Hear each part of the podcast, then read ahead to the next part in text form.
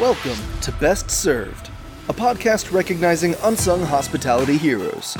Join Chef Jensen Cummings as he chops it up with industry leaders about the humans who've impacted their lives and careers. From childhood guides to ass kicking mentors to the team members in the trenches that make it all happen. Help us celebrate these rock stars by sharing our show and nominating your own unsung hospitality heroes. Connect with us on social media at Best Served Podcast. Now, here is your host. I wanted to take a moment though to reflect on this with working with yourself, your team, Chris DeYoung, Brianne behind the scenes. Do wrote a couple articles that are coming out this week. Very excited about those. The conversation was never about sponsorship. It wasn't about ROI. It wasn't about CPM. It was about the impact that we can have on the people who dedicate themselves to feeding their community. Why is that the approach that Seven Shifts is taking. It's different. It's easy for you to just throw money at sponsorships and look for a return on investment and look for you know new sign-ons of clients. This is a very different approach. Why is it important to you? It's important to us because we we target and we work with like um, restaurant operators as our as our core business. And the fact is, if restaurants aren't successful, you know, we aren't successful. These people that get into this world, it's almost like they're running a startup for the rest of their life, it seems. Yes. Like they're just always going. As if we're not giving operators back time in their day to spend time with their kids, with their families, um, then like what are we really doing? Like it just it doesn't make sense. So I think especially in the pandemic where you know people are reflecting on how they spend their time a little bit more. Um, that it just means it's it's even more important now than it, than it ever was yeah, saw the struggles of my family members, uh, just like kind of working nonstop in these in these realms, and really not, you know, like had they had, had to, to stress a, a lot about the the the kind of hiring, the, the getting the right people in the door, um, you know, paying rent, making sales, like all this stuff was kind of like it was a burden. Like it was, it, there were definitely times where it was, you know, I got to see all the exciting things and I got to eat all the free food but you don't think about, you know, um, the, the the weight that my dad and my grandparents had to carry as operators, and so yeah, watching him, uh, my dad's schedule and manage folks was kind of the, the the starting of how I could think of helping him solve this problem. It, it just didn't seem efficient, um, given that his time could be spent spent elsewhere. So that's kind of really where it started, but. Um, yeah, uh, looking back now, I, I, can just see glimpses of like, I just see him at his desk going like this, you know, just, you know, I, I can't imagine all the things running through his head now that I know so more, much more about the industry from working with operators. So, so while we obviously provide uh, tools to help, to help operators, operators operate in a more efficient manner, I think it's really important to understand that it's about, it's kind of, a, it's, I always almost see it as a teeter totter. You have to kind of fulfill the employee and the operator how do we help restaurants from the moment someone is hired to them being trained once they're hired and, and scheduled, obviously, as, as part of that training? Um, you know, after they work their shifts, they're paid using a typically a payroll company, and then they're effectively retained until they quit or are terminated. There's so much more that people are discovering as it relates to improving the hiring process to get the right people in the right seats. And then the retention side is something that's, I think, incredibly important around how do you keep that person for as long as possible if they are truly a fit?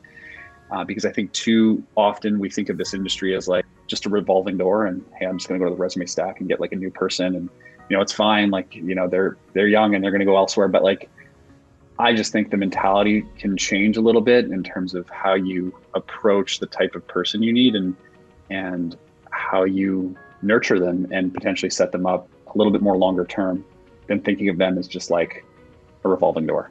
So that the problem that Jensen was talking about is um, something that we set out to try and solve, which was like turnover is incredibly high in this industry. How do we have, how do we engage with our people a little bit more? How do we keep the, a pulse on our people and try to align with some of their goals with, you know, hopefully the business goals as well. And so I think it's, you know, it's undervalued, I think, um, to a degree where people kind of play this like churn and burn game with employees.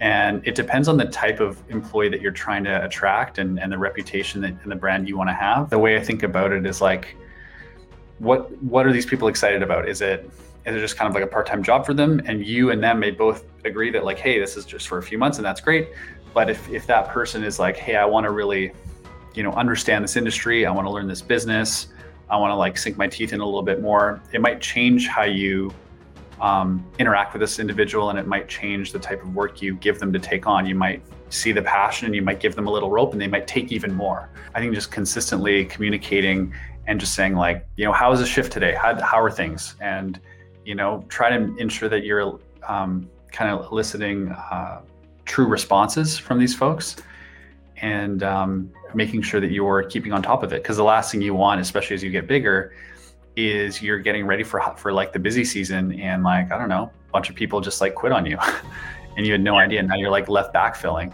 So i think really technology aside for a second you just want to have a good pulse on how things are going. Something that my dad always did with with us as employees and everyone else he just kind of like did monthly check-ins. He's like hey i just want to understand like how are you're liking things here anything we can improve upon like what's what's really not working um, and what are you enjoying? You might find out like man like i don't understand why we do this this this and it just seems so inefficient and you're like oh like interesting and you're taking notes and you fix those things and like that person is super they're, they're, they're now ex- more excited to go to work because they don't have to do something super repetitive that could have been solved and, in through just talking it through and figuring out operationally how it can be better and I think it's underrated. And I think people are, are potentially undervalued a little bit in terms of their opinion on how things can be a little bit better in a business. They're the ones that are kind of like on the front lines every day too, and, and they're going to see things in a different light that you may not see. So it's important that you get that feedback from them too. And I think might be helpful that we did as a company is we called it like our like what is what does the next 10 years look like and we just had bullet points on what it looks like you can do it within say like the next five years and you know, some of the things that we pulled out was like household name for restaurants and like world class culture. And like we had these things of like, what do we want to be? Like just just qualitative things. It doesn't have to be X amount. It's it the purpose is not your X amount in revenue and you have X amount of like whatever. It's just like how do you want to make people feel as like a business in the next five years? Um, and it, it could be like, hey, you're you're some people call it a big hairy audacious goal, a BHAG something that you can kind of like say here's like my my metric goal and then here's my like thematic goal of like where the themes that i want to build around of what i want my, my business to look like in the next several years. And it just helps working backwards to that of like how am i going to get there? Um, because if you don't do that you're just you're just playing in the weeds every day and you'll never take your head out. Props to you for taking a dive and the plunge to to get into this business it is not an easy business, and I have so much respect for people that that go through this. And um, it's going to be hard and it's going to be super challenging. But like, you know, I think remembering that you're doing this because it's something that you know it's it's it's going to be fulfilling. You know, there's going to be there's yeah, if you if you don't come back at the end of the day and you're not fulfilled, um, you know, I think that that that's another problem. But like through all the hardship that I witnessed through our, my parents building it and even building seven shifts is it was hard, but I was always fulfilled. It was hard, but I loved it. Yes. It's just like you need to you need to have that combo. Thanks for listening to the Best Served podcast. Subscribe to our show and connect with us on social media at Best Served Podcast. Tune in next week to discover more unsung hospitality heroes.